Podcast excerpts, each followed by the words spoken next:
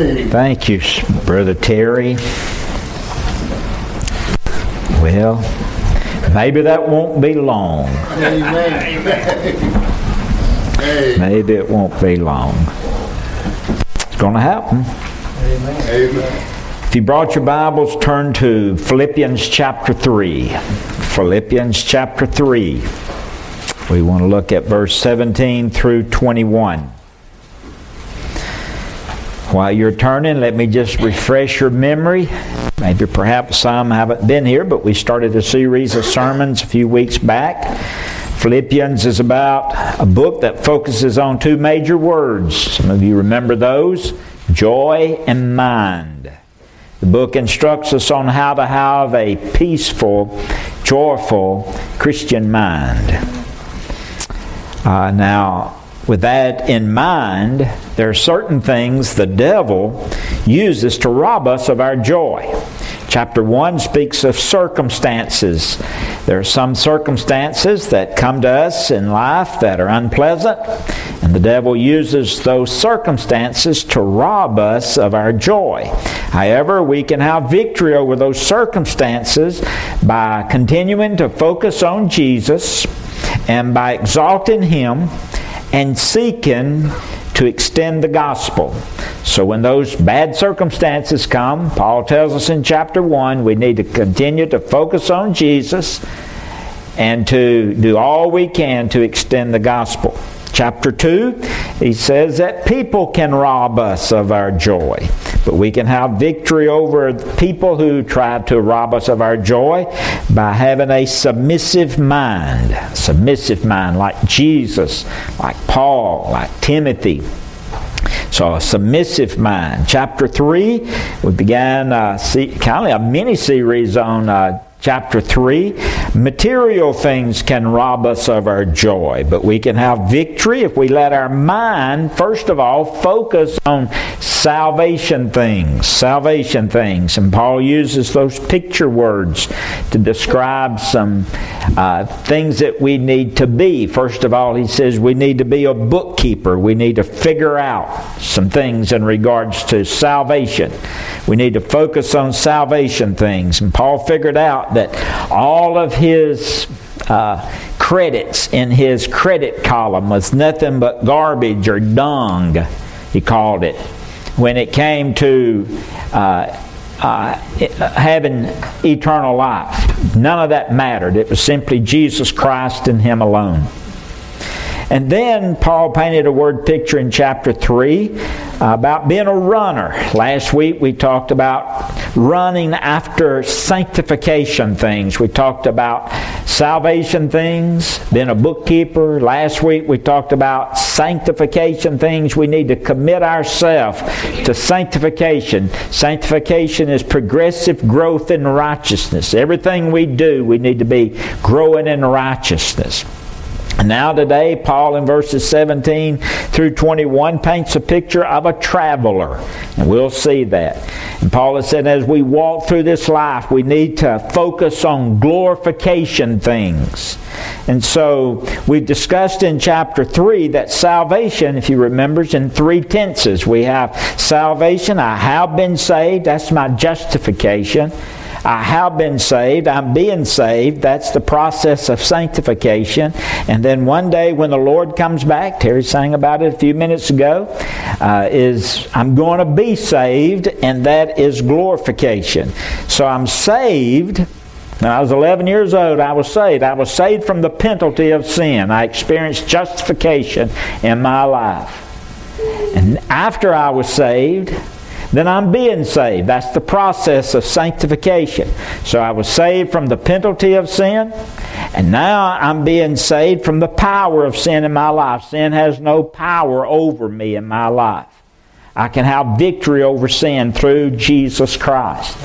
And then one day I will be saved. That's glorification.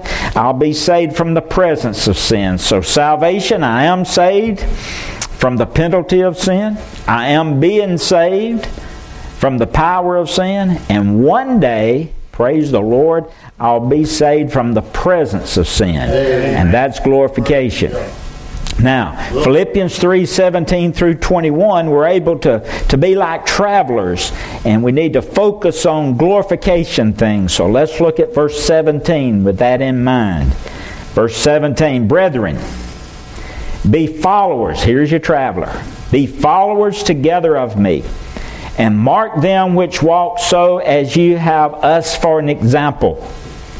Now, parentheses, notice what he says. For many walk, whom I have told you often, and I now tell you even weeping, that they are the enemies of the cross of Christ, whose end in destruction, whose God is their belly, and whose glory is their shame, who mind earthly things. What you got your mind on today? Heavenly things? Earthly things.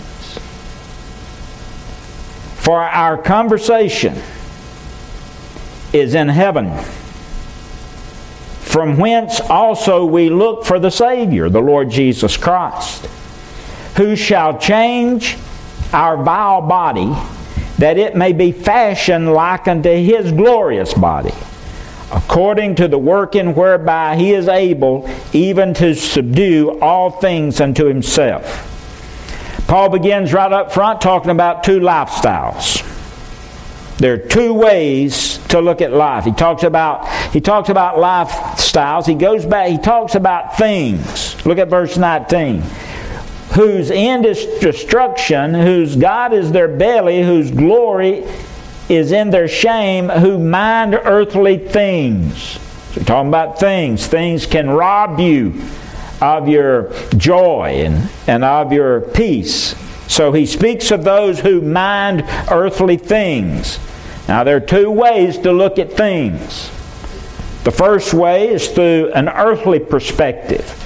We just view it the way the secular world views it. It's an earthly perspective. And then secondly, we can view from a heavenly perspective. And notice he talks about those who look at life from an earthly perspective, and he, after he discusses those that look at life through through uh, earthly lens, he just breaks down and starts weeping. Look at verse eighteen. He says in verse eighteen, whose end is, uh, verse eighteen, for many walk of whom I've told you often and now tell you even weeping, that they are enemies of the cross of Christ. So he talks about those who look at life from an earthly perspective. He breaks down, starts crying, and he calls them enemies of the cross. Those that just focus primarily on the things of this earth, he says, are enemies of the cross.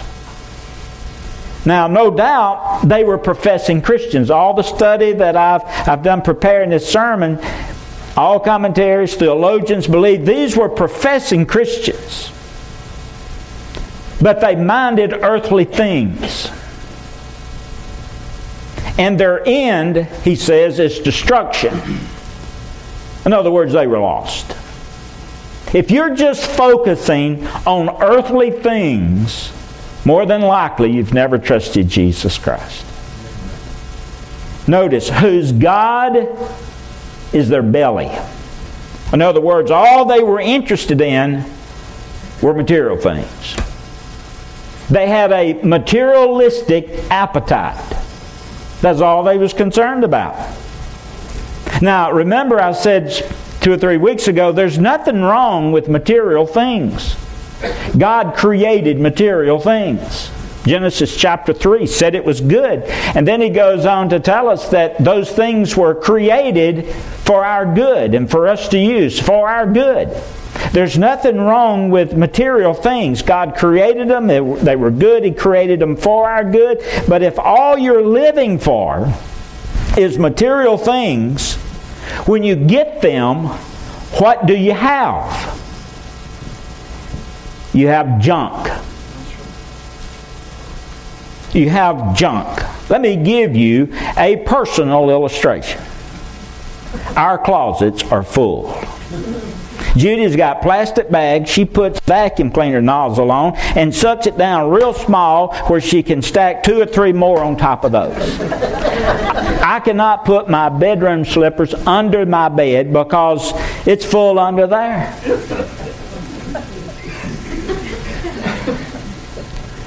Go out to my utility. It's not urgent. Did you hear that? We'll settle this when we get home. She said it's not her junk. Go out to my utility room, my utility building. Open the door very carefully. It's full. Go out to my lean-to where I keep my lawnmower. Well, let me rephrase this. Go out to my lawnmower shed. My lawnmower's on the carport. Because I can't get my lawnmower in the lawnmower shed. I can't get my car in the carport. I have Tupperware boxes left over from the tornado that I can't get in the shed, in the lean-to, in the closet, in the house, anywhere. So they're on my carport. What do I have? Junk. It's junk. What do you have when you have all of these things? You have junk. Paul says their God is their belly. Their, their main appetite. It's not earthly things. I mean, it's not heavenly things, but it's earthly things. They're focused on earthly things. All they live for is a material appetite. Notice what he said. Whose glory is their shame. Now there's a phrase in Revelation that speaks to that material appetite. Revelation chapter three, it says, them that dwell on the earth. Revelation six. Revelation eleven ten says, they that dwell on the earth. Revelation thirteen says, all that dwell on the earth. And so the phrase, them that dwell on the earth, they that dwell on the earth, can be simply, it's one Greek word, which simply means earth dwellers. To dwell below. Never looking up, focusing on below. All their thoughts, all their mind, all their thinking is below. The word literally means to live down. Translated, earth dwellers. Those who just live down. Those who have fixed their attention on the earth. The earth. The earth is all they see. The earth is all they think about. The earth is all they live for. They get up. They go to work. They come home, they go to bed, they get up, they go to work, they come home, they go to bed, they get up, they go to work, they come home, and they go to bed. And Colossians three reminds us, the Bible says, set your affection on things above and not on things below. Yet there are some people today who see nothing but what's below. They never look up. Earth dwellers. Now friend, to have victory over material things that can rob you of your joy and your peaceful mind, God wants us to have a spiritual mind. You say, well, Brother Samuel, what's a spiritual mind? Well, a spiritual mind, that simply means that we look at earthly things in a heavenly perspective. Look at verse twenty. Verse twenty says, for our conversation is in heaven. Now we're on the earth, but we're looking. God wants us to see the earth in a heavenly perspective. He says, for our conversation, some translation, well, the word translated literally means citizenship. For our conversation, our citizenship is in heaven, from whence also we look for the Savior, the Lord Jesus Christ. Paul says our citizenship is in heaven. Paul was proud of his Roman citizenship. Very few people in Philippi had Roman citizenship. Paul was proud of his Roman citizenship. Most people were either slaves or freedmen. But Paul had Roman citizenship. But he was more proud of his citizenship in heaven than he was Roman citizenship, with all of its benefits. You see, Paul said, our citizenship is in heaven. Now, we live in a great country with all of its with all of what's going on even now, it's still a great country. There are people today flooding our borders. They're doing this every day to live in the United States of America. And some are, are seeking citizenship in this country. But friend, listen, the citizenship in heaven is open to all. It's available to every person. Amen. And so today you may not have citizenship in heaven. You may not be a citizen of heaven. But the Bible teaches us that if you receive the Lord Jesus Christ as sovereign Lord over your life, then you have citizenship in heaven. Amen. That Christ will forgive you, save you, write your name down in the Lamb's Book of Life.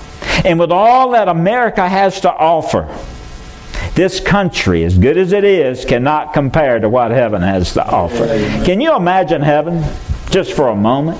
Can you imagine street of gold or streets of gold? It's debated. Can you imagine the walls built of jasper and gates of pearl?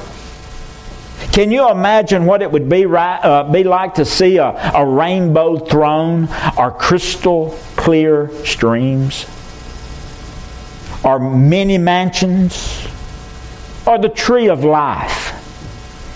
And there's no sickness there, and there's no death there, there's no pain. There's no hospitals. There's no nursing homes, retirement centers. There's no crime. There's no darkness. There's nothing but praise. There's nothing but doxologies. There's nothing but songs of joy. The Bible says unspeakable and full of glory. First Peter chapter one, verse eight. But right now, the Bible says that we're strangers and pilgrims in a foreign land. We're just passing through. This is not our home. This world's not my home. I am an ambassador of heaven. If you're a Christian, you're an ambassador of heaven. You see, Paul is writing to this church at Philippi. And Philippi was a colony, a Roman colony, a little small city. And they were a Roman colony. They were they were nothing more than just a little Rome. They were a miniature Rome. In other words, they used the Roman language. They dressed the Roman dress. They followed the Roman customs. They were citizens of Rome, but they were living in Philippi. But they were to emulate Rome. Are you listening? While they were in Philippi. They weren't citizens of Philippi. They were citizens of Rome. They were living in Philippi trying to emulate Rome. They were to be Roman citizens while they were in Philippi. They were citizens of Rome living in Philippi, but they were to emulate Rome in Philippi. You say, well, Brother Samuel, what's the point? You and I are living in Phil Campbell, Alabama, but my home and my citizenship is in heaven. And we're to keep our eyes, listen, we're to keep our eyes focused on heaven. We are in essence today to act like they are acting in heaven. That's what we're to be doing. We're to act like they're, they're acting in heaven. We're to speak heavenly language. And, and, and I really don't mean tongues. But I forgive you. And I love you. And God bless you. We're to act like they're acting in heaven. We're to speak like they're speaking in heaven because we're citizens of heaven here waiting to go back to heaven. Amen. Look at verse twenty. Verse twenty says, for our conversation is in heaven, citizenship, from whence also we look for the Savior, the Lord Jesus Christ. We look for the coming of the Savior. The word look there literally means to eagerly wait for.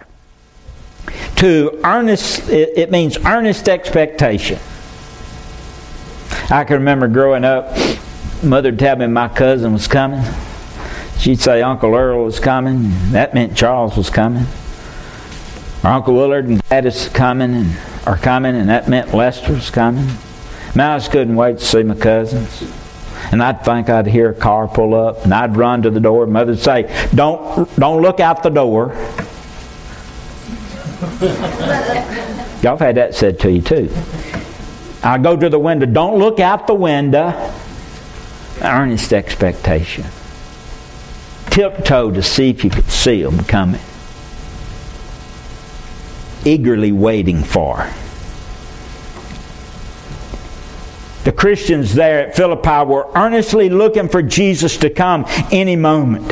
Because Jesus had said in, in John fourteen two, I go to prepare a place for you. And if I go to prepare a place for you, I will come again and receive you unto myself, that where I am, there you may be also. And they were waiting expectantly. They were waiting earnestly. And we should be living in earnest expectation, looking for the Lord Jesus Christ to come any, any moment today. Amen. You say, well, Brother Sammy, why do you say that? Let me say, listen, never before in the history of our world has so many signs encouraged us to look earnestly for His coming. Amen. I mean the birth of the state of Israel, the coming together of the European states, European Union, the discovery of nuclear power, the spread of atheism, humanism. This past week, I heard of a senator that was wanting the military to appoint chaplains for atheists.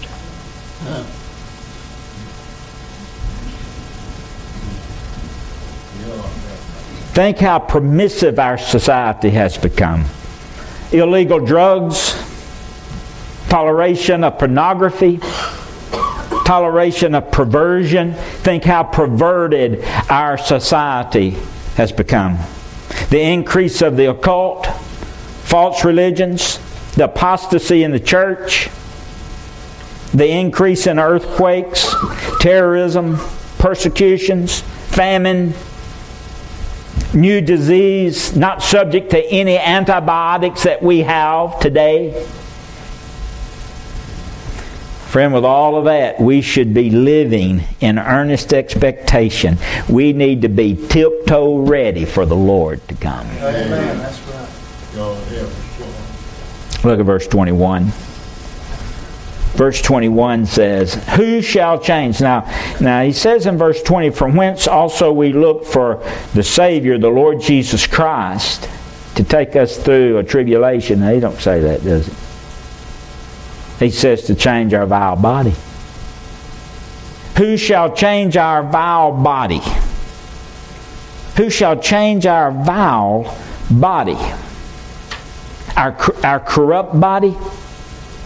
We're looking, expecting the Lord to come. And when He comes, He's going to change our vile body. Notice what He says. That it may be fashioned like unto His glorious body. Here's your glorification. According to the working whereby He is able even to subdue all things unto Himself. Now, in verse twenty-one... Now remember, salvation's in three tenses. I have been justified. I've been, I've been forgiven of my sins. My name has been written in the Lamb's Book of Life. I have been saved. I've been saved from the penalty of sin. Then I'm being saved. That's sanctification. The process of becoming more and more like Jesus. I'm saved from the power of sin over my life. And then glorification, I, I will be saved in that I will be like Him. I'll be saved from the presence of sin. Now, he says in verse twenty-one, who shall change our vile body? Our body's going to be changed. You see, from the time that Jesus emerged from the womb, He had a perfect body. He was without sin. He was without disease. He was without deformity. He had a perfect body. From the time He emerged from the womb, He had a perfect body. From the time He emerged from the tomb, He had a glorified body. Amen. I mean, He could appear, He could disappear, He could walk through a, a wall and sit down and eat with His disciples. He could, he could come and go through space. You see, he, he didn't have a different body. He had the same body. Not getting a new body. Jesus goes to Thomas. And Thomas says, I just don't believe it's you. And he says, well, reach out and touch me. And Thomas felt nail prints in his hand. And where the spear pierced your side. It's the same body. You see, if we didn't have the same body, there wouldn't be a need of a resurrection. That's right. We're not talking about getting a new body as such. We're talking about a glorified body. We're talking about a body like Jesus. Amen. So Paul says when Jesus comes, He'll change our vile body. Our body, the word vile there means humiliation. So Jesus is going to change our body of humiliation. Our body with all of its indignity. That's what sin does to your body. With all of its indignity, its sin, its lust, with all of its hurts and pains and limitations. All of that's going to be changed. He doesn't throw our body away and give us a new body, but He just glorifies our body. That's why He brings everything together. If you're cremated, He brings it all together. That's why we're going to know each other in heaven. We're going to have the same appearance.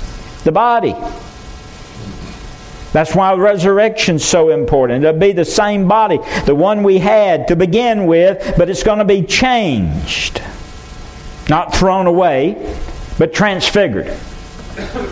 Jesus didn't throw His body away, leave it in the tomb, get a new body. But He was resurrected. His body was changed, transfigured, and He was reunited with His Spirit. And the Bible says that our bodies will be fashioned like His, and we will have a glorified body. That's glorification. So to have a spiritual mind, this is what we need to do. And I'm closing with this. To have a, to have a spiritual mind, to have victory over material things, every decision we make toward material things, we should ask, how does it look from a heavenly point of view? What does that mean, Brother Sammy? Well, how does it look in regards to your dress from a heavenly point of view? What's the style? Well, how does it look from a heavenly point of view? What about our habits? How do they look from a heavenly point of view? What about our recreation? What about the places of amusement? How does that look from a heavenly point of view? How about going down to Tunica? Well, I don't gamble, but I just like the free food and the cheap hotel room. Well, how does that look from a heavenly point of view? What about our reading? What we read or what we see on T V? How does that look? What about our dating conduct?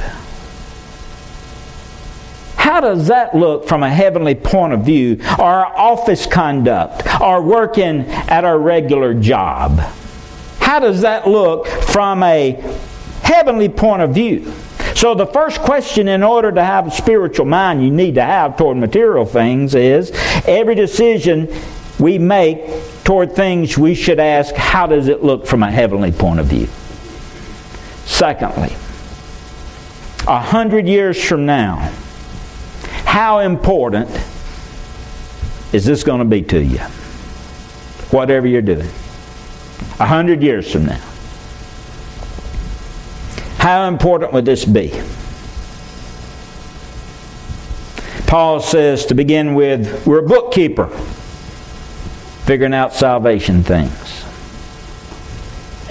We're runners following after sanctification things. And then he says in the close of chapter three, we're travelers. We're focusing on glorification things. Our citizenship's not here. There are two ways to look at things. There's the earthly perspective, and there's the heavenly perspective. And Paul said, too many in Philippi